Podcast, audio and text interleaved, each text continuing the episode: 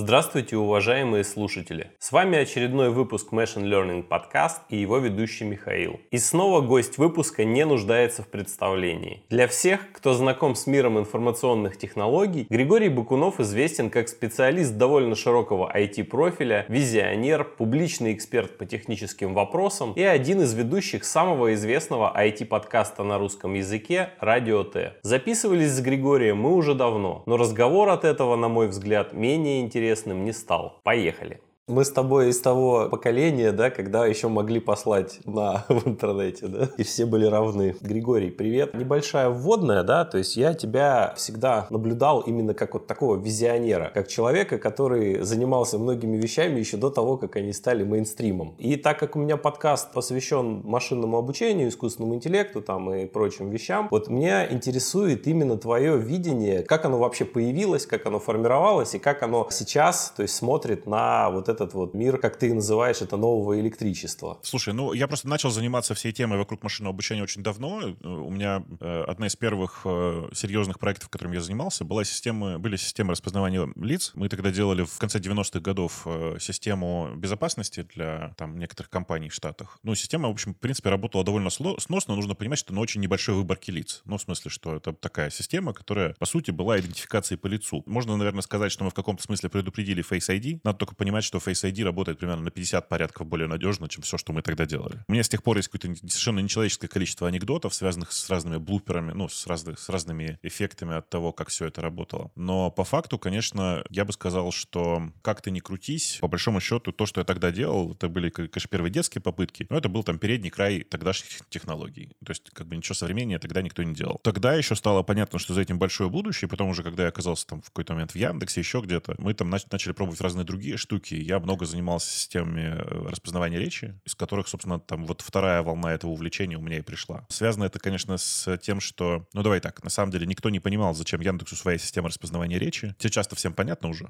А тогда казалось, что это бред какой-то, непонятно, зачем этим заниматься. Тем более, что все эти технологии нифига не работают. Ну, тогда так казалось. И отсюда, в общем, довольно простая для меня как бы история про то, что я, на самом деле, почти всегда занимался подобными технологиями. Мы, правда, всегда предпочитали называть их машинное обучение, но раз уж сейчас такой термин закрепился, как искусственный искусственный интеллект. Ну, хрен с ним, пусть будет. К интеллекту он не имеет, конечно, никакого отношения. А когда ты начинаешь этим всерьез заниматься, тебя, естественно, несет не то чтобы на философию, а на то, чтобы разобраться, как и что происходит в том, что мы как бы пытаемся копировать, потому что когда ты ну, пытаешься построить машину, которая принимает решение или анализирует что-то, что обычно делает человек, ты на автомате начинаешь думать, что, наверное, ну, как бы, наверное, ты что-то копируешь из этого вот этого мира белкового интеллекта. Понятно, что я начал просто копать довольно большое количество работ, связанных с тем, с современными представлениями о том, как работает нервная система, как работает вообще мозг человеческий, но на самом деле не обязательно человеческий. Что такое разум в целом, в вообще его представлении. И, ну, стало понятно, что на самом деле за пределами математики там, в общем, науки-то особой нет. Есть некоторая систематизация тех знаний, которые человечество накопило. И в этой систематизации тоже есть довольно интересные какие-то здравые зерна. Ну, отсюда пошло много разных интересных экспериментальных штук, которые я делал. Последние вещи, которые меня больше всего интересовались, это из-за того, что люди много в последнее время говорят о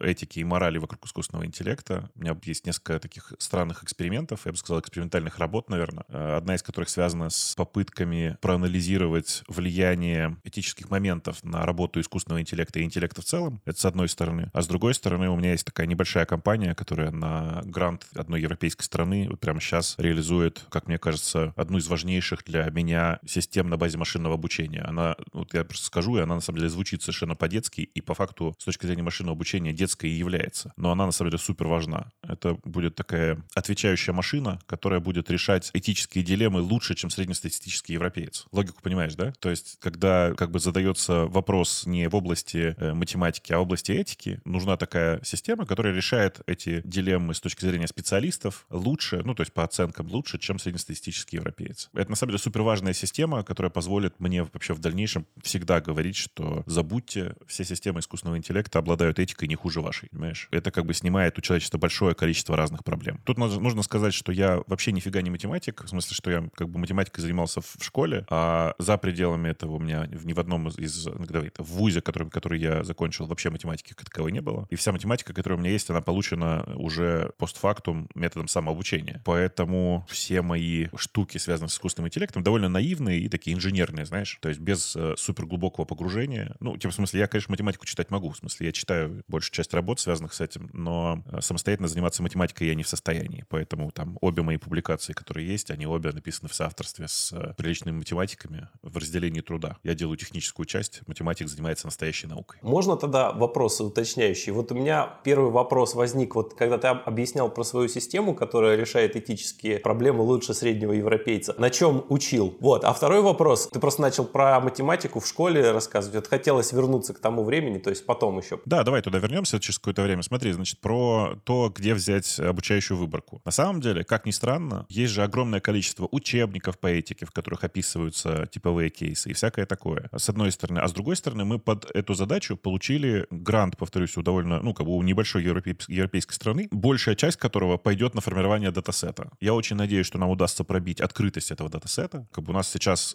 собрано порядка 100 тысяч уже ответов на формулированные этические дилеммы из 14 разных европейских стран. Я думаю, что в тот момент, когда мы закончим, это будет года через полтора по плану. У нас будет около полумиллиона ответов. Это более чем достаточно обучающая выборка, тем более, что, по счастью, здесь нет э, проблемы языкового барьера, в том смысле, что мы формулируем этические дилеммы таким образом, чтобы это был, ну, там, тернарный выбор. Ответ может быть один, два или три. То есть у тебя нет проблемы с э, формулировками, и ты можешь э, считать, что это просто проблема на категоризацию, в смысле решения категоризации. Такие дела. Что тебе про школу рассказать? Не, подожди, подожди. Вообще круто. Я уже просто вижу вот эти заголовки, когда система искусственного интеллекта решила, что толстяка надо сбросить с моста.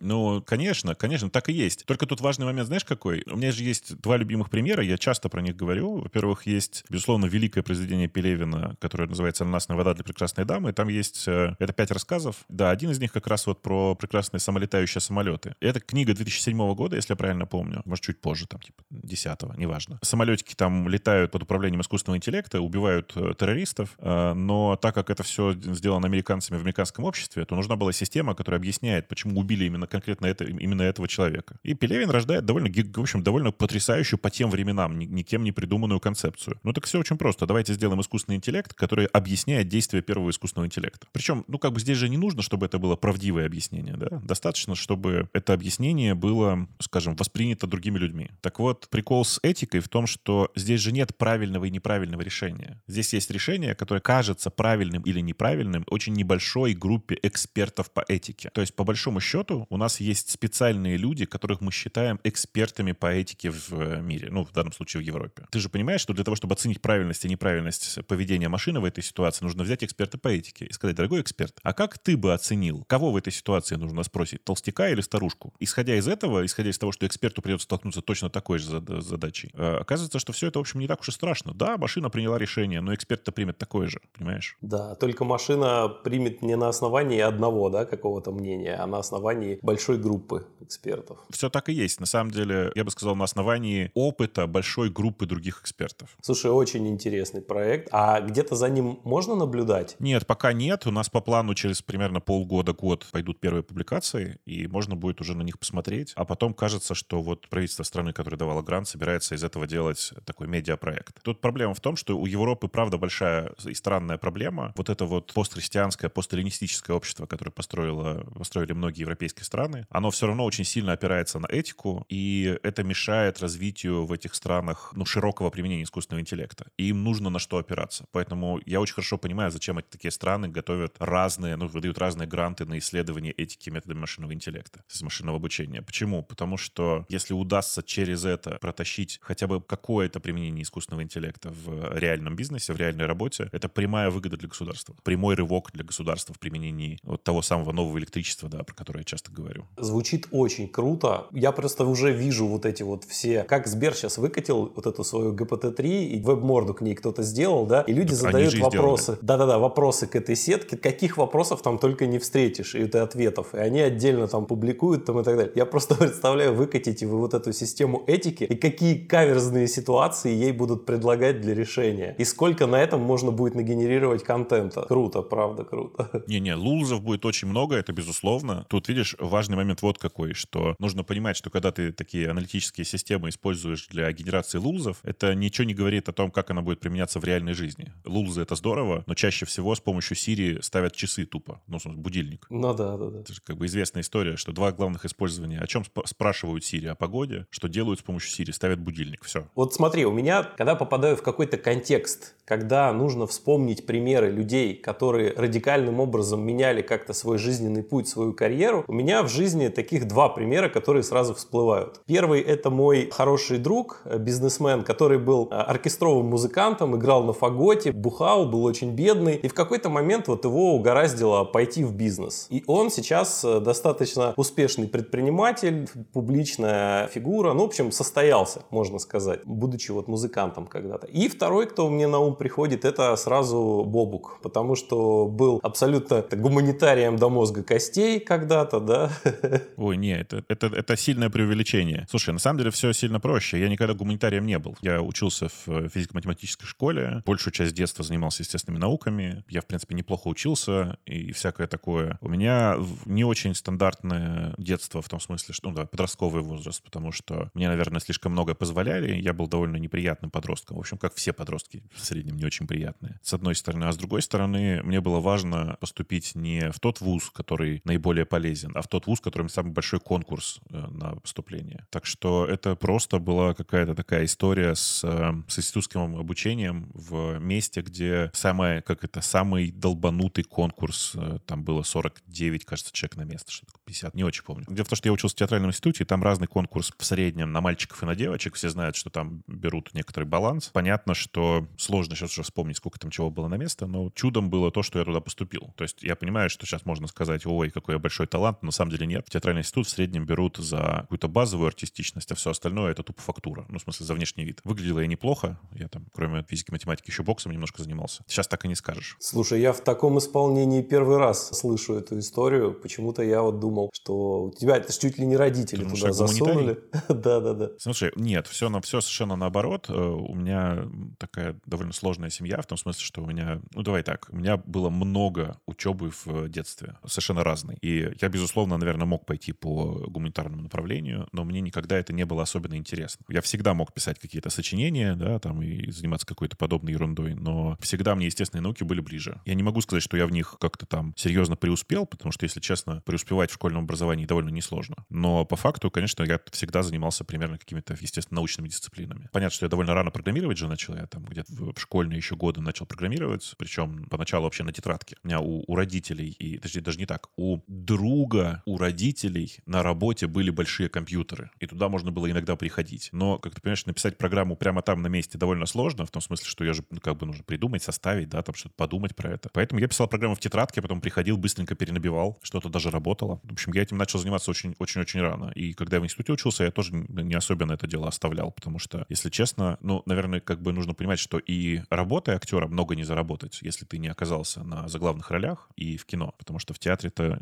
нельзя сказать, что на театре люди много получают. Понятно, что нужно было жить, это же 90-е годы, нужно было что-то кушать. Что-то кушать — это работать. Поэтому, ну, ну да, ходил и решал проблему 2000, помогал людям разбираться с их бухгалтерией. У меня было несколько самонаписанных систем для документооборота и бухгалтерии без системы искусственного интеллекта, написанных с применением недавно вышедшей тогда программы Microsoft Excel, ну и так далее. То есть как бы там много всего интересного было в то время. Скажи, пожалуйста, вот касательно твоего видения ситуации с искусственным интеллектом, давай немножко раскроем тему. Как ты думаешь, куда все это движется и что интересного мы увидим в ближайшие вот 5, допустим, 10 лет? Слушай, мы на самом деле в очень неудачный момент с тобой разговариваем, потому что мне кажется, что мы сейчас в некотором небольшом тупике, и вот тот прорыв, который мы сейчас увидели, там, с появлением сначала GPT-2, потом GPT-3, вот вся эта история с трансформерами и с всем новым математическим аппаратом, который у нас сейчас есть, он весь сейчас упирается в производительность того железа, которое мы производим. То есть, на самом деле, человечество с точки зрения развития текущего искусственного интеллекта в некотором тупике, и мы не знаем, что будет дальше. Мы слабо это понимаем. При этом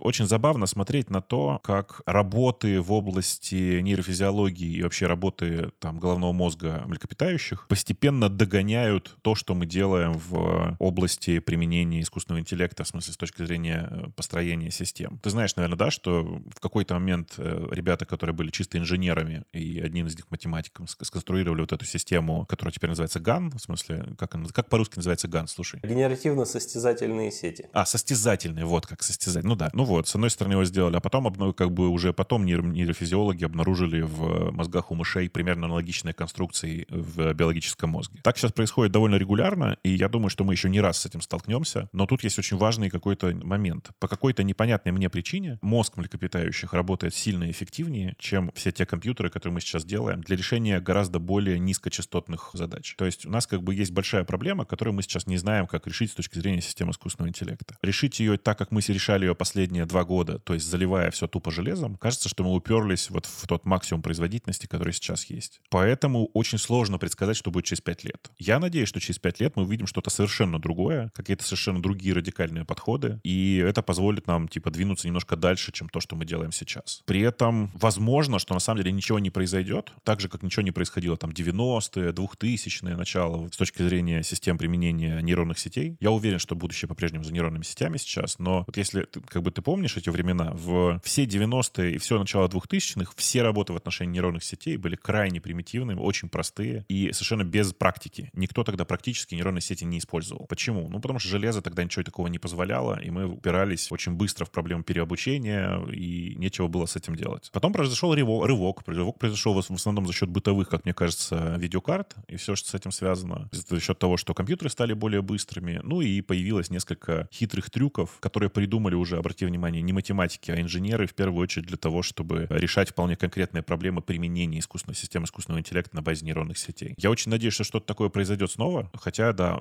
есть какие-то шансы, что это может снова замереть на 20 лет ввиду того, что мы не смогли придумать какого-то вот такого рывка с точки зрения аппаратуры. Пофантазировать про это можно, конечно, и можно надеяться, например, что через 5 лет у нас все-таки появится на дорогах хотя бы некоторых стран э, полноценный self-driving. Это большое дело, потому что это как раз система, которая позволяет как бы человечеству привыкнуть к применению этой новой технологии. То есть это такая штука, которая показывает человечеству, что это безопасно. Вот э, через это и надо идти, потому что, ну, в, в принципе, для проблемы искусственного интеллекта сейчас две точки, которые точки сопротивления. Это производительность нашего хардвера и то, то что, ну, вообще производительность в широком смысле нашего хардвера, с одной стороны. А с другой стороны, то, что человечество не очень готово к тому, чтобы систему искусственного интеллекта внедрять. До тех пор, пока задаются дурацкие вопросы, а что мы будем делать со всеми теми людьми, которые сейчас потеряют работу из-за всего этого, ну, прям невозможно ничего большого делать. Ну да. А вот ждешь ли ты с точки зрения каких-то новых технологий, там какие-нибудь капсульные сети, может быть, или, может быть, из нейробиологии что-то. Вот куда ты сам смотришь, посматриваешь, да, и куда мог бы посоветовать смотреть, вот откуда, возможно, этот прорыв, если он случится все-таки, придет? Слушай, я как э, человек чисто инженерного склада, а не научного, очень люблю воровать в том смысле. Мне кажется очень правильным иметь возможность откуда-то списать решение и попробовать его списать. Поэтому я с очень большой надеждой смотрю на то, что, на то, чем сейчас занимаются ребята вокруг нейрофизиологии мозга, вокруг э, систем тонкого ФМРТ, вокруг того, что делает Маск с нейролинком. Причем, мне кажется, люди часто недопонимают весь масштаб задуманного в компании Neuralink, потому что там же речь, по сути, идет о совместном обучении. В том смысле, что, безусловно, то, где они сейчас находятся, это система, которая просто внедряет э, электроды в мозг. Только нужно не забывать, что это электроды, которые могут не только считывать, но и воздействовать на области мозга. Это с одной стороны. А с другой стороны, это система, которую, ну, совершенно точно уже сейчас известно, что человеческий мозг так устроен, что нет такой, знаешь, конкретного места в твоем мозге, куда ты тыкаешь, а там конкретно воспоминания, твои воспоминания возраста 7 лет, 9 месяцев. Нет. Э. Ну, нейрон Холли Берри знаменитый, да? Да, к сожалению, к сожалению, человеческий мозг очень хаотичен, вообще просто мозг очень хаотичен. И нельзя выделить даже конкретную область, которая отвечает за конкретные когнитивные функции, кроме каких-то очевидных, ну, типа там, вот, смотрите, это область Верники, да, она отвечает за взаимодействие с речью. На самом деле, даже это уже не совсем верно. Но по факту внедрение большого количества электродов в мозг позволит не только обучать систему искусственного интеллекта на тему того, в какой области твоего конкретного мозга происходят те или иные действия, но и наоборот, позволит тебе обучать эту систему о том, как именно реагировать на твое поведение. Ну, там типичная история, это со стрелочками влево-вправо, да? Какие сигналы должны проскочить в твоем мозге для того, чтобы курсор двинулся влево или вправо, в зависимости от того, что ты хочешь сделать. И это совместное обучение, это очень большая штука. Она такая, как бы похожа на каких-то симбионтов из э, картинок э, в фантастических произведениях, но при этом оно значительно ближе, чем кажется,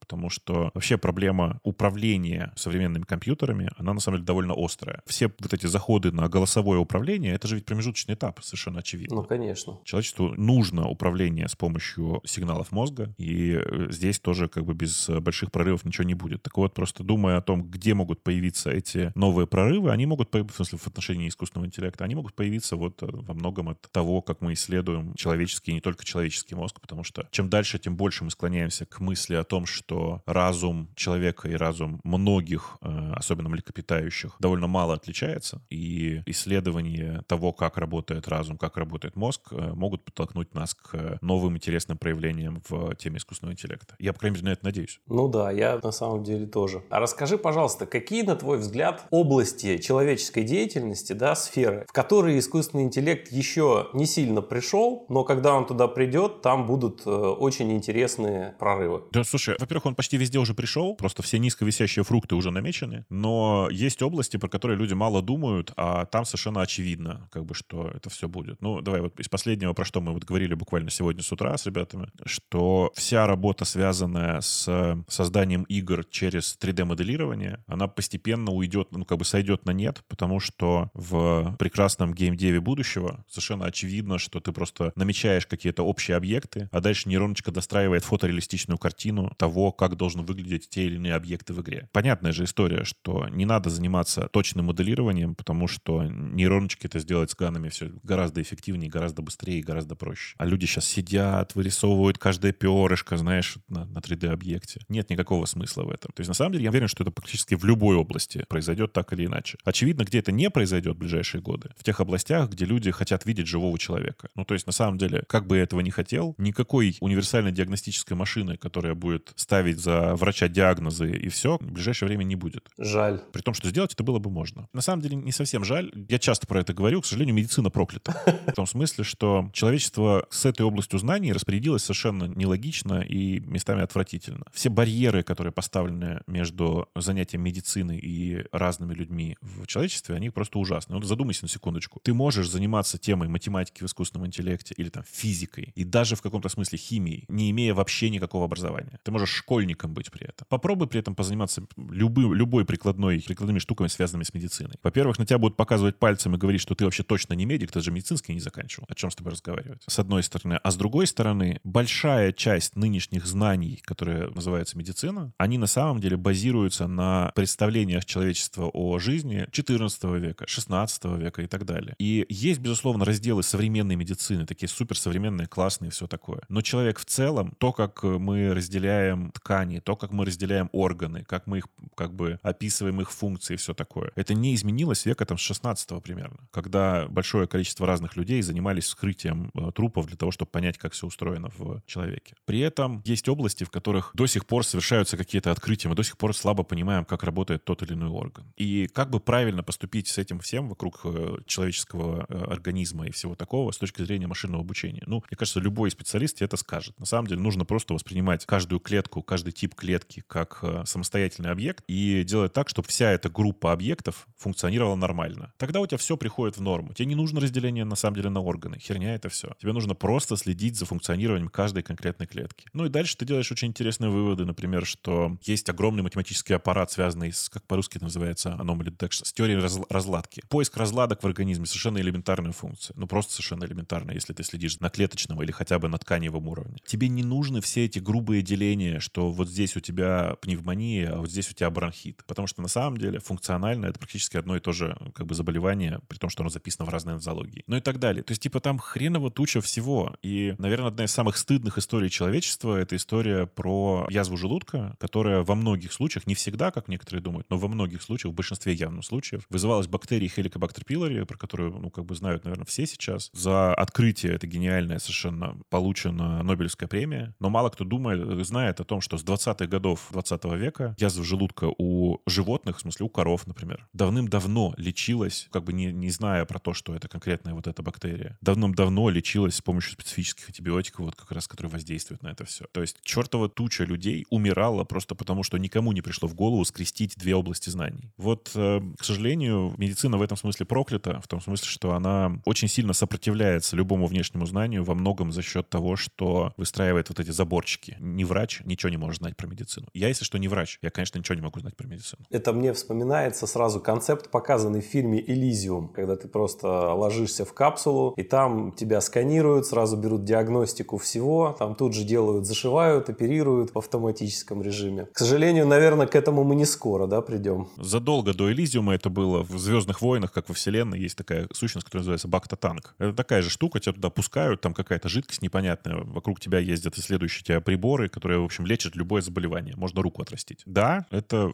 все действительно так. Мы довольно далеки от этого всего, и люди не хотят туда пускать систему искусственного интеллекта во многом потому, что хотят там видеть живого человека. Но я думаю, такая же история с психологом, при том, что, как мы с друзьями шутим, можно, наверное, считать, какое количество приложений, э, связанных с КБТ, в смысле с когнитивно-бихевиоральной терапией, выходит в день в апсторах. Но э, люди категорически отказываются воспринимать помощь, э, в том числе психологическую, от э, автоматических систем. В первую очередь потому, что искренне уверен, что что там машина понять, может, мне живой человек нужен, с живым человеком нужно поговорить. У разговора с живым человеком есть терапевтический эффект, но для этого он не должен быть врачом. Ну, в смысле, это не обязательно врач. Я слышал вообще такое мнение, что есть же деление, да, психологов, там, гештальт-терапевты, КПТ там и так далее. И когда провели исследование, там выяснилось, что не школа конкретная побеждает, а побеждает, что просто человеку дают выговориться, возможность общения как раз с другим человеком. А какими методами там общаются, там не суть важно. Нет, видишь, на самом деле большая часть психологов совершенно не в состоянии, вот, из разных школ, из разных, как это, групп, совершенно не в состоянии взаимодействовать друг с другом и считают друг друга шарлатанами. А что еще раз говорит о том, что психология тоже, как вы видите, не наука, потому что она не попадает под определение науки во многом из-за того, что не занимается воспроизводимостью эксперимента в целом. Но на самом деле ты просто думаешь, что это как бы история только про психологов. На самом деле нет. У меня есть... Э, ну, короче, мы с э, ребятами в момент, когда занимались всей историей с э, медициной и здоровьем в Яндексе, делали очень интересный маленький прибор такой, который... Идея прибора была такая. Хорошо, что сейчас как бы это все выложено в open source, и можно там при желании просто взять и попробовать сделать. Это такой прибор, маленькая коробочка, которую ты подносишь куда-то к груди, и он тебе сначала говорит, значит, тебе нужно сдвинуться там правее чуть-чуть, ниже чуть-чуть, потому что на самом деле важно, где ты занимаешься прослушиванием дыхания или сердца. Он, собственно, помогает тебе спозиционироваться, потом делает небольшую запись, и после этого делает так называемую медицинскую расшифровку тех звуков, которые происходят сейчас. Эти, эта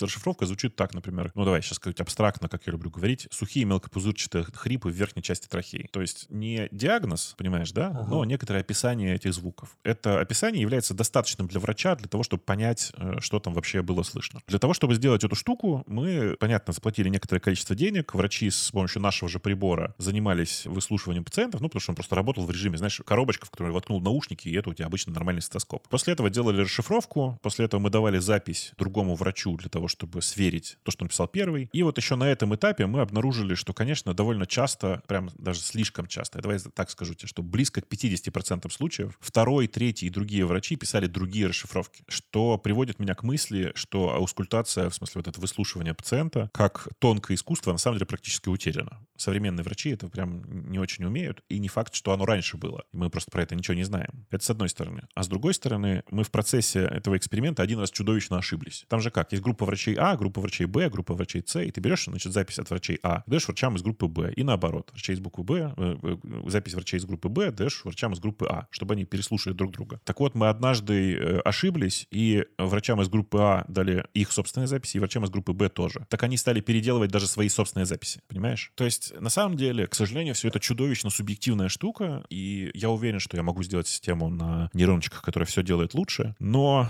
все как обычно, все опирается в то, что если врачи это не одобряют, люди не будут этим пользоваться. Поэтому в этой области есть классный сейчас прорыв, связанный с отказом от медицины. Есть медицина большая, которая связана с заболеваниями, с лечением, вот это вот все. А есть тема, которая, я не знаю, как она по-русски называется, наверное, ЗОЖ, да, а вообще она называется well-being, качество жизни, к которой относятся все вот эти вот трекеры, системы для психологической помощи, системы для нормализации сна, ну, вот это вот вся, знаешь, такие все, все такие штуки. Биохакинг. Слушай, мы классно так подошли. У меня как раз следующий вопрос был. Как ты вообще относишься к вот к радикальному продлению жизни? Ты же в эту сторону прям клонишь, я смотрю. Я не верю, что это возможно. Возможно, в принципе не веришь? Или, возможно, на текущем этапе? Я не верю, что это в принципе возможно. А почему? Ну, потому что, смотри, потому что есть какие-то очень базовые штуки, которые, на мой взгляд, совершенно очевидны очевидные и которыми можно пользоваться. Ну, типа, человечество давно и про них знает. Как воздействует на организм кофеин? Как вообще раб- работает общая гормональная регуляция? Как, э, ну, как, то есть какие-то очевидные штуки такие, про которые мы знаем уже сотню, может быть, даже больше лет. И там все совершенно очевидно. А вот в остальном все супер сложно и супер непонятно. Ну, не знаю, типичная история, например, что человечество знает много примеров того, что переход, ну, отказ от белковой пищи, в смысле отказ от мясоедения, не вызывает проблем, ну, кроме как бы очевидно предсказуемых, которые нужно компенсировать с помощью белков э,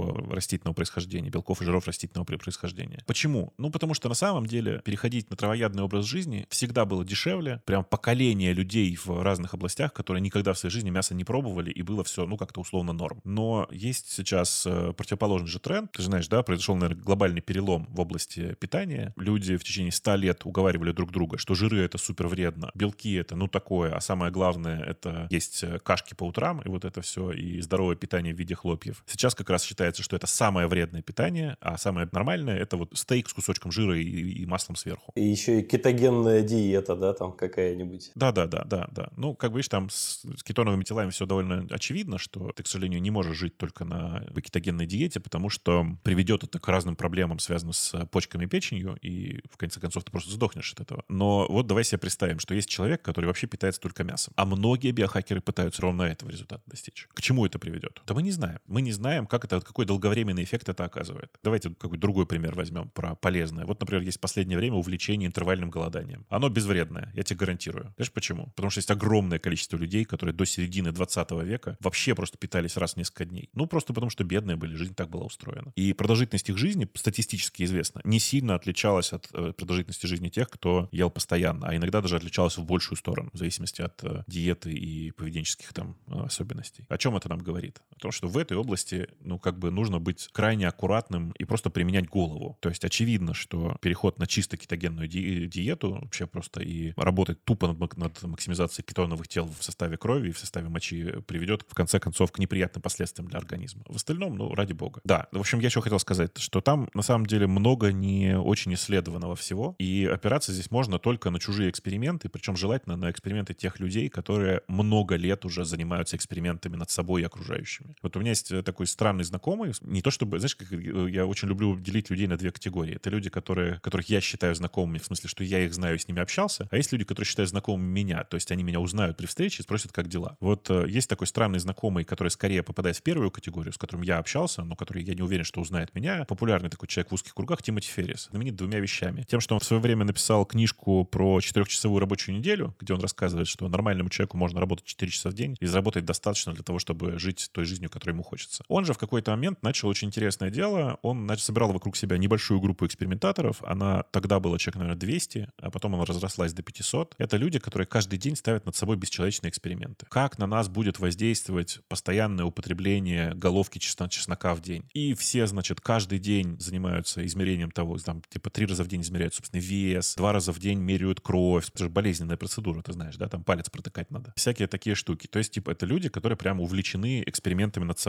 Вот экспериментам этой, этой группы людей я верю. У них, к сожалению, нет никаких феерических результатов. Вот просто нет. Какие-то результаты есть. Они интересные, и какими-то наработками этих ребят я пользуюсь, и знаю, что как бы мне понятно, как это все работает. Но никто из них не утверждает, что эти эксперименты как-то могут повлиять на продолжительность жизни. Мы настолько мало про это знаем в целом. Ну, смотри, ты просто говорил про то, что тебе кажется принципиально это невозможно. Но сейчас ты говоришь, что мы просто про это мало знаем. Да-да, в смысле, я имею в виду, что мы принципиально, не, принципиально невозможно на текущем уровне развития человечества. А, все, теперь я понял. То есть принципиальных возражений, что когда-то это будет возможно, у тебя нету. Ну, конечно, я, я уверен, что рано или поздно это произойдет, и у нас тупо мозги будут в банку пересаживать, и все, и все норм. У меня диссонанс небольшой случился. Вроде бы ты говоришь те вещи, которые вот, ну, прям ведут к тому, что мы, как ты говоришь, в банку будем пересажены, и тут ты говоришь, что это принципиально невозможно. Я просто не понял, на каком уровне, да. Нет, нет, ну, конечно, на текущем этапе развития человечества. В смысле, я не считаю, что невозможно создать э, бессмертный организм. Ну, Тем типа, более они есть, да. Медузы это доказали, все так. И с этой точки зрения, конечно, все возможно. Но если смотреть на это как на текущую реальность, то нет. Ну, господи, мы только-только раскопали всю эту историю с теломерами и как они влияют на работу организма и что с этим всем происходит. Только-только по меркам человечества. Мы, конечно, ускорились, но нельзя сказать, что у нас появились какие-то методы радикально все это изменить. Я предпочитаю думать, что в моей жизни довольно много юмора, и это продлевает мне жизнь. Ну, я не думаю, что я долго проживу при этом. Так, Григорий, смотри, мы с тобой обсудили медицину. Вот мне еще интересует несколько областей, вот куда, как мне кажется, еще искусственный интеллект вот, ну, не сильно зашел, да? И вот хотелось бы твое мнение послушать. Это строительство, это сельское хозяйство и это юриспруденция. Слушай, ну про сельское хозяйство ты просто, может быть, не знаешь, потому что в сельском хозяйстве в реальности довольно много при нынешнего применения систем искусственного интеллекта. Я про них знаю, я их видел, и там просто этого много. Оно при этом, знаешь, оно же не, не встречает сопротивления, так как медицина. Поэтому нет больших проблем вокруг этого. Ну, естественно, это начали, как только оно появилось, это начали применять. И в селекции, и в автоматических системах для сбора урожая, а такие есть. Вплоть до того, что есть автоматические системы, которые по фотографиям сверху показывают конкретно, где на вашем участке находятся те огурцы, которые надо снять прямо сейчас. И про огурцы я сейчас не шучу, это прям реальная история. Там постоянно происходит это все. Давай какой-то самый такой банальный тоже пример. Огромные системы мониторинга, не знаю, знаешь ты или нет, но опять же, но сейчас многим коровам устанавливают,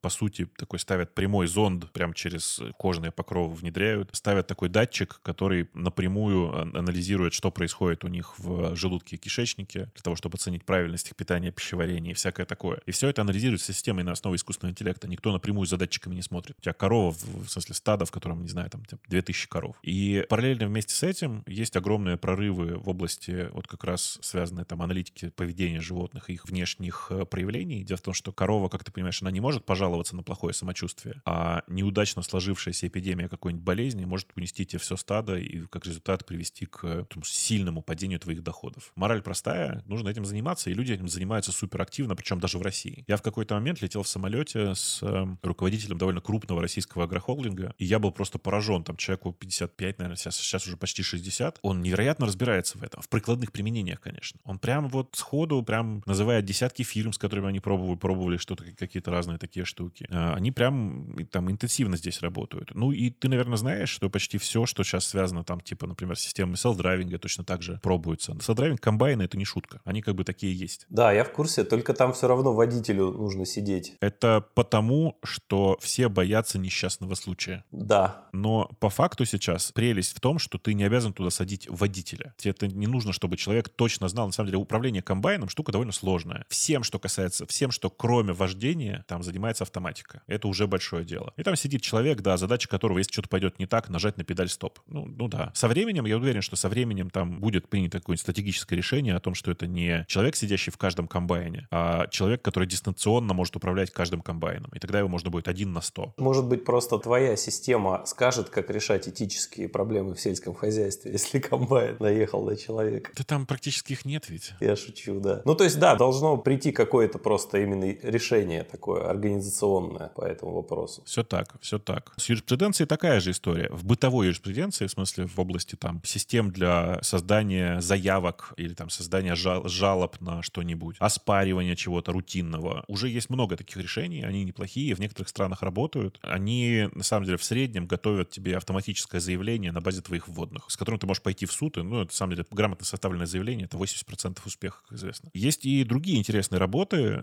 как бы у меня есть небольшая компания, которая занимается, у меня их две, вот одна занимается вот этой историей с э, этикой, а вторая занимается, как мне кажется, тоже интересной задачей. Э, мы в какой-то момент попробовали, у нас получилось перевести э, некоторые части юридических документов в алгоритмический язык. В пролог? Знаешь, нет, потому что пролог в этом смысле не, не очень как бы очевидная штука. Мы пришли к очень интересной мысли. А что будет, если попытаться юридически значимые документы, прямо начиная с Конституции, превратить в нормальное алгоритмическое описание? Ты просто задаешь с самого начала некоторые сущности, а дальше с помощью алгоритмов описываешь взаимодействие сущностей между собой. В каком-то смысле Конституция — это и есть прологовое описание. Просто мне хочется более алгоритмического именно последовательности действия описания. И мы это сделали. На самом деле у нас есть э, такой пример э, для, для американского права. Вот мы прям заканчиваем сейчас разные работы вокруг этого. Э, у этого есть практическое применение. Мы научились из вот этого там алгоритмического псевдоязыка генерировать точно так же контракты, которые юридически значимые в смысле и не имеют никаких, давай так, имеют сильно меньше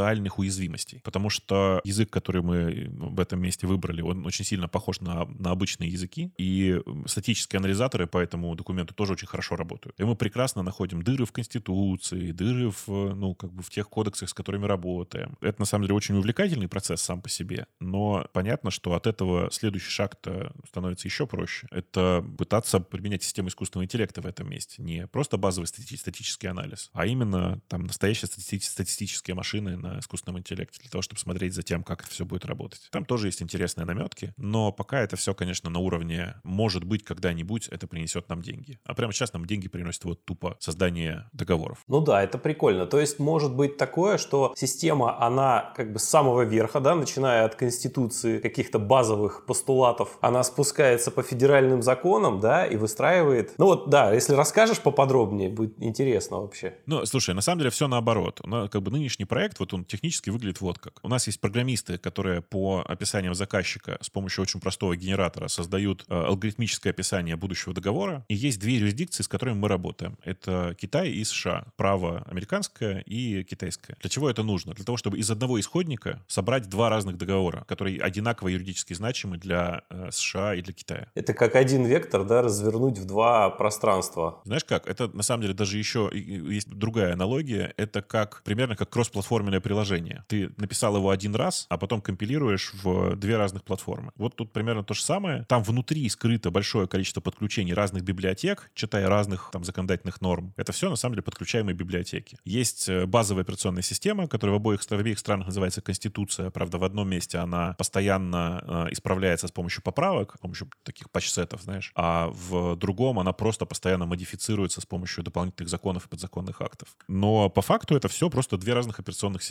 в рамках которых живет программа, которая просто компилируется под эти операционные системы из одного исходника. Понятно, что в дальнейшем будущем, чем больше мы сможем находить способов анализа того, что написано, тем больше у нас шансов на то, чтобы сделать этот договор пуль непробиваемым. И здесь понятно, что точно так же начинают возникать и другие формы взаимодействия. То есть если у тебя есть какой-то юридический иск, то можно попробовать найти лазейки в этом иске, то есть уязвимости в этом иске. Рассматривая юридически значимые документы, вообще юридические документы, как э, просто программы, ты начинаешь применять все, что ты знаешь про обычное программирование. Надо, у тебя будет система контроля версий, ты легко можешь заблеймить и посмотреть, кто какую строчку где написал. Ты легко можешь понять э, по изменениям, по тем дифам в законодательстве, которые приходят, какие, какие в реальности изменения произошли, ну и так далее. То есть, типа, все, что мы любим и знаем вокруг э, программирования, оказывается достаточно легко применимым, применимым в некоторых юрисдикциях к действующим юридическим документам. В некоторых юрисдикциях, потому что, ну, например, европейское право не такое, как, ну, российское, кстати, в том числе, не такое, как американское, потому что в, как бы в американском праве, давай скажем так, на самом деле закон максимально четкий. Если он недостаточно четкий, то есть огромное количество прецедентов, на которые ты можешь опираться, и если ты хочешь э, сказать, что прецедент был э, как бы неправильный, и судья в прошлый раз принял неправильное решение, то тебе нужно сначала оспорить его, с чем почти, чем почти никто не занимается. И вся история, базирующаяся на прецедентном праве, на самом деле довольно понятная и хорошо работающая. У нас не так, у нас есть довольно плохо описанное законодательство, оно такое, мне кажется, есть такое слово лузи, в смысле хлипкое, болтающееся. Из-за чего, кстати, у нас в, есть прекрасная формулировка про то, что закон что дышло. В смысле, его можно повернуть в разные стороны. Ну вот, и поэтому здесь, на самом деле, такие штуки работать в ближайшее время не будут. Ну вот, в Штатах будут. А скажи, пожалуйста, раз вот она такая, такая очень регламентированная получается штука, да, и достаточно последовательная, ты, по сути, от конечного какого-то там, не знаю, подзаконного акта можешь проследить весь путь на самый верх, ну, как, как в математика, да, евклидовая да. ге- геометрия. Да, да. Вот. Не загонит ли это нас тем самым в какие-то рамки, когда мы, как этот, как Ура-Борос, да, себе хвост будем просто кусать? То есть описано будет все так, что пошевелиться просто не получится человеку, не нарушив какие-то правила. Ну, э, слушай, американское общество так живет последние 200 лет, и ничего, все прекрасно как-то дышат. Нет такого, что прям дыхнуть нельзя. Я не могу сказать, что это прям образец общества, но тем не менее, там все как-то более-менее живут. Понятно, что если в какой-то момент вдруг возникнет такая ситуация, в которой реально будет настолько много законов и всякого такого, ну, значит, с каждым человеком будет вместе с ним машинка, которая при попытке созда- совершить тобой противоправное действие будет спрашивать у тебя, ты точно этого хочешь? Ты точно хочешь перейти улицу в этом месте, не дойдя 5 метров до, до зебры? Ты точно хочешь бросить окурок мимо, мимо урны? Ну и всякое такое. То есть это все в конечном итоге, конечно, как мне кажется, легко автоматизируемо. Ну да, ну просто жизнь, она, она же намного более многообразна, чем мы можем ее описать. Ведь наше, наше описание, да, попытка описать картину мира, она намного более скудная, тем более с учетом возможностей нашего мозга, чем мир представляет представляется на самом деле. Вот если мы просто сделаем такую систему, которая сможет описать практически каждый наш шаг, вот, вот здесь, я говорю, не, не возникнет ли какая-то проблема? Мы не сможем сделать такой систему. Дело в том, что законодательство всех стран работает совершенно одинаково. Описывается, что нельзя, а человеческий мозг, он всегда ищет, что можно. Поэтому э, в конечном-то итоге законодательство, оно как бы покрывает те области, в которых тебе нельзя что-то делать, или описывает какие-то сложные случаи, которые против тебя работают. А ты ищешь те штуки, которые работают за. Поэтому э, в целом прямо сейчас законодательство во всем мире примерно, примерно одинаково э, осуждает убийство, воровство и всякие такие штуки, которые впервые были упомянуты еще там в кодексе Хамурапи. В смысле, упомянуты достоверно известны в кодексе Хамурапи. Наверное, и до этого была такая же история. И исходя из этого, да, человечество постоянно добавляет какие-то новые законы, новые правила, но что-то я не чувствую, что мне прям особенно не продохнуть стало, честно скажу. Ну, наверное, все в сравнении... Вот рабов же ты не можешь теперь иметь, как когда-то законодательно могло быть закреплено, да? Ну вот, теперь запретили, да. Ну тут мораль простая, не надо было вкладываться в рабов. Видишь, тут э, есть такой тонкий момент, что э, мне кажется, то, что должно реально произойти, это то, что человечество должно постепенно отказаться от всей этой мишуры с э, этикой. Потому что, ну, типа, у меня есть просто такое жесткое мнение о том, что этику в среднем, в принципе, придумали для того, чтобы обходить законы. То есть, если посмотреть на то, как законы выглядели в Европе, скажем, в 13-14 веке, ну, все же очевидно, да, убийство как бы смертный грех, убивать нельзя и все такое. Но если врага, то можно. Ну да. Но если представителя другой веры, то можно. Но если раба, то можно. Ну и так далее. Там какое-то как бесконечное количество всего. И вот это вот то можно, оно на самом деле всегда мотивировалось этикой. Ну типа тем, что у нас есть какая-то общая особенная мораль, про которую знают особенные избранные люди, и только они тебе говорят, что морально и что нет, на самом деле заставляя тебя нарушать тот закон, который был принят для всех, говоря, что а вот здесь у нас есть исключения. Вот от этих исключений нужно избавиться двумя методами. Либо внеся их в закон прям напрямую, либо просто, ну, как бы алгоритмизируя и отказываясь от их э, применения. И я думаю, что человечество со временем это сделает, ну, потому что иначе мы упираемся в то, что у нас очень разные, разные люди, разные общества. И, знаешь, в 90-е все очень переживали про это, что кажется, что люди и общество настолько перемешались, что сейчас они все становятся похожи друг на друга. На самом деле этого не произошло, и точку максимальной глобализации мы уже прошли, и сейчас обратно начинается обратный ток, когда каждое сообщество считает себя самым лучшим и независимым и не собирается объединяться с остальными. Поэтому общество будущего, оно довольно сильно разнородно с точки зрения этических норм. Поэтому все нужно перенести в закон, конечно. Скажи, пожалуйста, как ты относишься к фантастике и, собственно, к тому, что в большинстве фантастики прошлого да, описывалось как покорение других планет, звездных систем там, и так далее? Какое у тебя мнение по этому поводу? Там же сроки не указывались, и все эти покорения других планет в основном начались в 40-е, 50-е, 60-е годы, когда людям было просто невыносимо на Земле. Казалось, что на Земле все вопросы уже, задачи уже решены, все это скучно, неинтересно, и хочется куда-то там в космос. А потом люди в космос полетели, и стало тем более интересно описывать все эти космические перипетии. Не, космос классно, правда, безусловно. Но, видите, судя по тому, какими темпами человечество в космос идет, нам с вами до других планет не дожить. До переселения активного на другие планеты не дожить. Если, конечно, биохакеры, смотри, выше, не продлят радикально нашу жизнь. На что я, если честно, не надеюсь, как я говорил. То есть я как бы хорошо отношусь к фантастике, в смысле, что я много в своей фантастике в своей жизни прочитал. Наверное, можно честно сказать, что большая часть книг, которые я прочитал там в подростковом и юношеском возрасте, это все, возможно, фантастические произведения, что, в общем, естественно, потому что большая часть ребят, которые занимаются, естественно, научной темой, все увлечены именно этим. Но, конечно, тема, от темы космоса я очень сильно далек, по многому потому, что я слабо вижу в ней практическое применение. Я такое применение вижу именно то, что мысль человеческая работает на решение глобальных космических задач, а решение этих задач зачастую мы потом в каком-то адаптированном виде можем применять для решения своих задач на Земле. Ну, ну пример приведи. Застал врасплох. Я не готовился, я не думал по этому поводу. Вот, понимаешь, это теоретическое размышление. Например, смотрел, когда-то делали лампочки накаливания, да, которые там в космосе, их ты не поменяешь, в магазин не сходишь, э, не купишь. Там вроде как добились, я помню, слышал такую историю, вроде как добились того, что лампочка вообще в принципе, когда они еще были лампы накаливания, они не перегорают. И вот, собственно, на каких-то объектах, которые требуют, короче, большей надежности, якобы эти лампочки применялись потом. Ну, это такое, понятно, что первое, что в голову пришло. Наверное, если покопаться, можно найти, что за полетом вот человеческой фантазии рождает какие-то реальные применения здесь и сейчас. Ну, да, конечно. Просто видишь, э, ты просто пример такой приводишь. Э, на э, исследование космоса уходят сотни миллиардов долларов, если измерять в, этой, в этих единицах во всем человечестве. А изобретена одна лампочка. Понимаешь, давай так, вот если бы все эти деньги потратить на создание новой медицины, ух, как же зажило бы человечество. Я не против космоса, нет, это супер интересная тема. И есть прикладные применения, там все, что связано с, с орбитальными спутниками, в смысле со спутниками разными и всем таким, потому что это штука, которая направлена на Землю. Но вот эти попытки улететь на Марс с целью построить там колонию, я каждый раз на это смотрю и думаю, нет, ну понятно, у каждого человека должна быть мечта, но практически цели в этом нет. Нет особенно никакого смысла. И такая же история с, тем более такая история с межзвездными перелетами,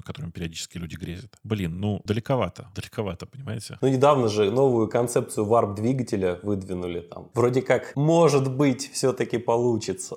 Ну посмотрим, посмотрим. Григорий, смотри, я всегда общаюсь, вот если есть о чем общаться, продолжаем общаться. Можно сделать и два выпуска, и три выпуска там, и так далее. Но я тут просто исходя из того, как у тебя со временем. Потому что у меня вопросов к тебе на самом деле масса. Ты позадавай, давай, давай будем считать, что у нас еще там минут 15 есть, а потом я пойду все-таки заниматься семьей. Тут просто, понимаешь, еще такой момент. Я когда с Иваном Ямщиковым записывался, я ему такой говорю, вот у тебя типа на подкасте Бобук был уже там не один раз, а как вот я вот тоже хочу его позвать, как думаешь, удастся или нет? И он как-то так категорично сказал, что вряд ли, что я на какое-то время даже, знаешь, забыл о том, что можно попробовать просто тебе предложить. И поэтому, соответственно, я, чтобы не сильно тебя отвлекать от дел. Ну, ты же видишь, что нам с тобой пришлось договариваться примерно за месяц до того, как, или больше даже. Я был готов ждать, сколько скажешь, как говорится. Это здорово, да. У меня есть э, любимый момент в э, фильме «Эйс Вентура» с Джимом Керри, в котором он э, пробирается там на некоторый секретный объект и оборачивается к партнерше, с которым он туда идет, говорит, жди здесь. Если я не вернусь через пять минут, жди дольше. Так вот, понимаешь, возможно, тебе пришлось бы ждать дольше. Но сейчас, пока у меня время есть какое-то не очень большое, можно, да, поотвечать на вопросы. Я не помню, не знаю, ты видел или нет, у меня есть такая довольно забавная работа про, слушай, мы говорим про, про этику и мораль, про применение термина «мораль» к игре в реверсе. Знаешь, нет? Да, я слышал. Я видел статью, да, читал. Ну, там довольно простая совершенно такая история про то, что мы сделали очень простую машинку, которая по принципам Альфа-Зиру играла сама с собой в реверсе. Реверсе игра довольно простая, там это доска там 10 на 10 или 8 на 8, в зависимости от правил, на которой ты должен просто составить, как в крестике-нолике, не как в крестике-нолике, а как, грубо говоря, ты э, ставишь, короче, почитайте, почитайте правила в Википедии, это не очень сейчас важно. Но э, мы в какой-то момент там обучили э, машинку, которая гарантированно почти в большинстве случаев выигрывала даже у самых лучших игроков реверсии. Игра, в общем, не, самая простая, но довольно забавная. И подумали, что же с этим сделать. И придумали вот какую концепцию. А что будет, если ввести в, как бы, в процесс обучения некоторые морально-этические правила? Например, вот что будет, если сказать, что при обучении ты при выборе ходов должен всячески избегать образования на доске буквы М? Ну, почему-то вот М. Не знаю почему. Мы так решили. То есть логику, логику ты понимаешь, да? В смысле, что любой ход, который образует букву М, считается неподходящим для системы, которая занимается сейчас самообучением. И мы поставили такой эксперимент, и э, результаты его супер предсказуемые, в том смысле, что совершенно очевидно, что система, которая обучена с таким морально-этическим правилом, менее эффективна, в смысле, что во многих, в большинстве случаев, более чем в 50% случаев, проигрывает системе, которая не обладает таким ограничением. Причем, что интересно, мы с цифрами доказали, что такая система проигрывает э, системе без ограничений, даже в случаях, когда в партии на доске не могла образоваться буква М. Почему это происходит? Потому что введение подобных ограничений заставляет при обучении эту систему не исследовать некоторый набор ходов. Читай, у нее обучающая выборка, естественно, ограничена меньше. На самом деле, почему буква М в этой ситуации? Потому что мы искренне считаем, что мы таким образом заложили нормы этики и морали в эту систему. Одну единственную этическую норму. И в этом месте с цифрами готовы показать, что введение любых э, подобных ограничений приводит к снижению эффективности. И если это сейчас переложить на человека или там вообще просто на разумное существо, да, довольно легко можно согласиться, что в среднем гораздо большего успеха в обществе и вообще в жизни добиваются люди, у которых э, меньше морально-этических ограничений. Такая довольно очевидная, как мне кажется, мысль. Она немножко грустная, потому что, ну, нам всегда хочется думать, что успеха добиваются только хорошие люди. Но нет. Есть много людей, у которых нет морально-этических ограничений, и они добиваются успеха, и таких людей больше, чем людей, у которых эти ограничения есть. Здесь часто задают вопрос на тему того, насколько вообще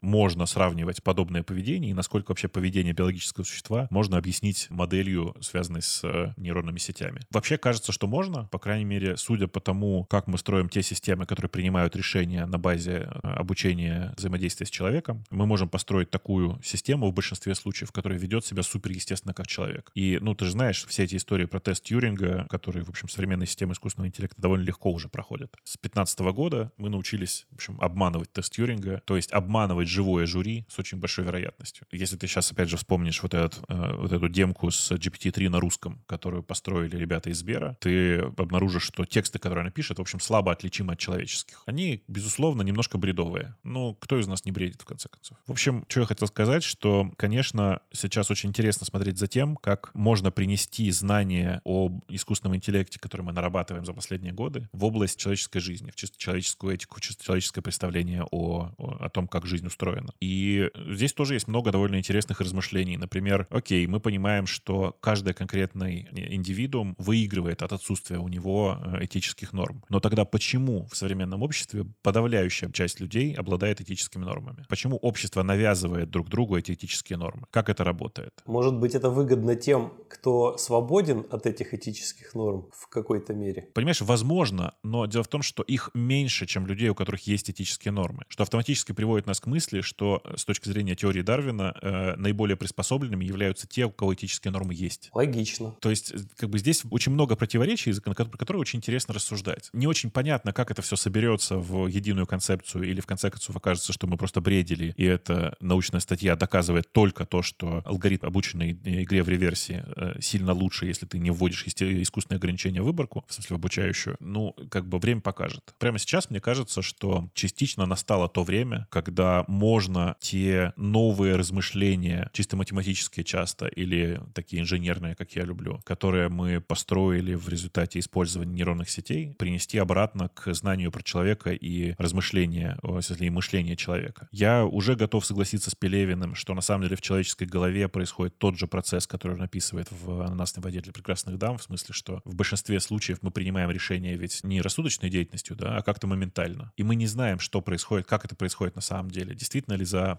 за этими интуитивными действиями есть э, мыслительный процесс? Или мы придумываем этот мыслительный процесс постфактум, когда задаемся вопросом, есть ли у нас какие-то мышления в нашей бытовой жизни? Применяем ли мы на самом деле, как это сказать, размышлятельный аппарат? Или это просто нейронка, обучена реагировать на определенные ситуации? В общем, все это страшно интересно. Это вот какое-то ближайшее будущее. Такое, знаешь, как это? Мне кажется, что многие науки за 20 век вернулись в математику. В том смысле, что раньше же все, все, все естественные науки назывались одним словом философия. Потом оттуда выделилась физика и математика, потом оттуда выделилась, из, из них выделилась снова химия, ну и так далее. Химия, как известно, это наука, которая давным-давно вернулась в физику в той, той части, где она наука, а в той части, где она кулинария, осталась, осталась кулинарией. Математика с физикой связаны супер неразрывно, и это все про математическую модель мира, и там математика в современном представлении вряд ли можно назвать ее наукой, это скорее язык, которым естественные науки общаются общаются друг с другом. Осталось вернуть обратно философию в науку. И кажется, что это вот неплохой способ посмотреть на то, как мы сейчас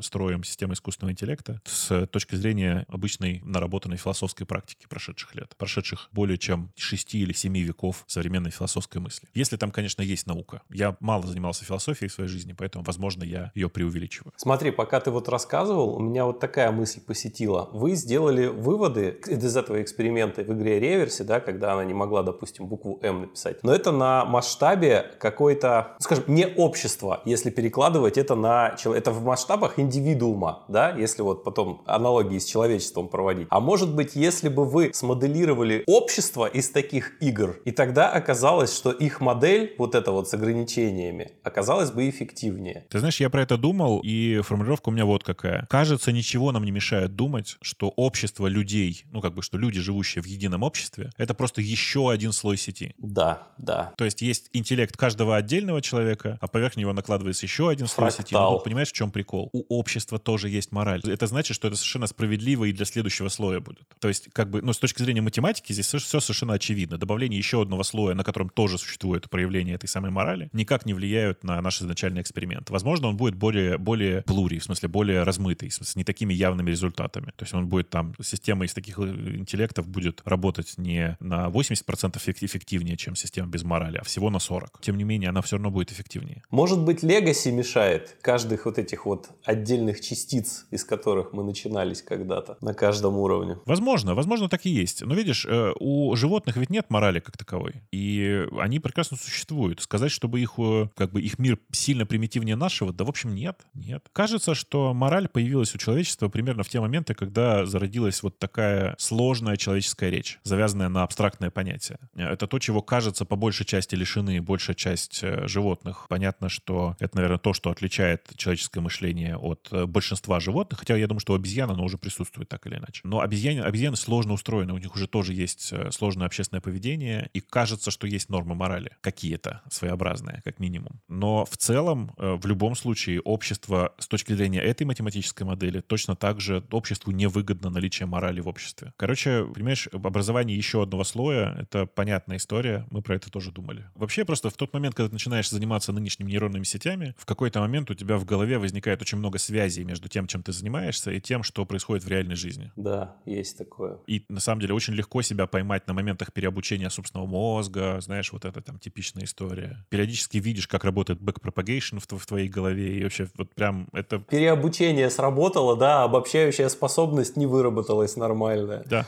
Да, да, да, да, да. Вот это точно вообще. Еще, еще в школе было замечено. В общем, как-то так это все и работает. Мне, к сожалению, сейчас нужно будет все-таки побежать. Я вообще рад, что мы с тобой пообщались. Слушай, я тоже. Прям спасибо тебе огромное. Я надеюсь, что у тебя будет еще много классных гостей. Ванька Имщиков, на самом деле, безусловно, один из совершенно гениальных чуваков, который сейчас занимается практикой. У него очень много интересных работ. А еще классно, что у него супер много потрясающих, ну, это не, не называется словом ученики, наверное, ребят, с которыми он работает. Там ребят, которых, которых он, по большому счету, вырастил, он их подобрал в разных вузах. И я думаю, что прям таких людей, как Ваня, должно быть больше. Я плохо занимаюсь образованием, я плохой учитель, я слишком легко раздражаюсь. Но зато ты отлично выступаешь как тот человек, на которого хочется вот равняться. Ты когда пытаешься заниматься какой-то вот этой сферой, связанной с информационными технологиями, есть определенное количество людей, которые вот своим образом эту индустрию в том числе тащат вперед. И ты один из тех, кто на слуху, кто попадается. Вот я, я так получилось, за тобой постоянно наблюдаю. То есть мне очень интересно, что а, ты, ты делаешь, и ты меня вдохновляешь. Знаешь, на самом деле прелесть вот этого, э, ну, слово прелесть здесь плохо, наверное, подходит. Э, забавный момент э,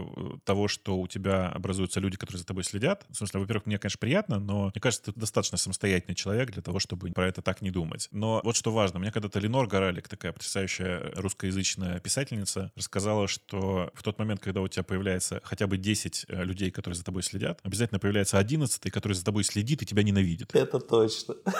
Люди, которые преследуют тебя постоянно для того, чтобы рассказать тебе, какой это какой то вообще идиот и непонятно, кому ты вообще нужен. Таких людей довольно много, и это тоже, в принципе, нормально. Ничего, как-то я привык к, и к таким людям тоже. Особенность просто человеческого общества, в принципе. Ну, просто даже если ты находишься с, с людьми, тебе хочется как-то к ним относиться, и не всегда хорошо. Рад был познакомиться. Да, большое спасибо. Можно последний буквально вопрос? Ты, когда мы с тобой начинали переписываться, ты говорил, что, может быть, послушаешь подкаст, найдешь время. Удалось или нет? Ты знаешь, нет, не удалось, причем по самой банальной причине меня просто за последние месяцы завалило работой, в том смысле, что я последние там месяцы не слушал ни одного подкаста, который нужно слушать. У меня пачка каких-то раз, супер развлекательных подкастов, которые слушаешь, и такой, а, ну понятно, да, да, такая жвачка, знаешь. Его вот много. А я последние там вот полгода, наверное, практически не слушаю ни одного серьезного подкаста. Я тупо не успеваю, потому что это нужно сесть, остановиться и послушать. Делать это во время написания кода или там во время э, митинга довольно сложно. Ну да, нет, это без претензий абсолютно. Просто если бы ты послушал, я бы спросил какие-то рекомендации. И последний вопрос. Если позову еще раз, придешь? Да, но не очень скоро. Нет никакого смысла постоянно появляться. Естественно. Я единственное, у меня к тебе, у меня тебе традиционный совет для всех, кто занимается в наше время подкастингом. Делайте видеоверсии. На самом деле огромное количество людей, которые могли бы вас слышать, не могут вас слушать, потому что вы в аудиоформате. И что самое интересное, это в основном та самая молодая аудитория, которой это было бы максимально полезно. Большая часть людей в возрасте до 20 плохо переносят только аудио, им хочется какой-то картинки, и это на самом деле не так дорого, как кажется. Даже если бы это были сейчас две наших с тобой говорящие головы, у тебя была бы там, не знаю, плюс тысяча прослушиваний. Уже хорошо. По сути, Zoom уже делает такое видео, да? Да, да, да, так или иначе. Накидать туда каких-то картинок, которые связаны с тем, что происходит сейчас э, в разговоре, в смысле просто там картинок из интернета, и ты уже получаешь достаточно интересное анимированное шоу, я бы так сказать. Классно, я обязательно подумаю. Ну, в общем, большое тебе спасибо, просто огромное. Было очень интересно. Пока-пока. Пока, до встречи.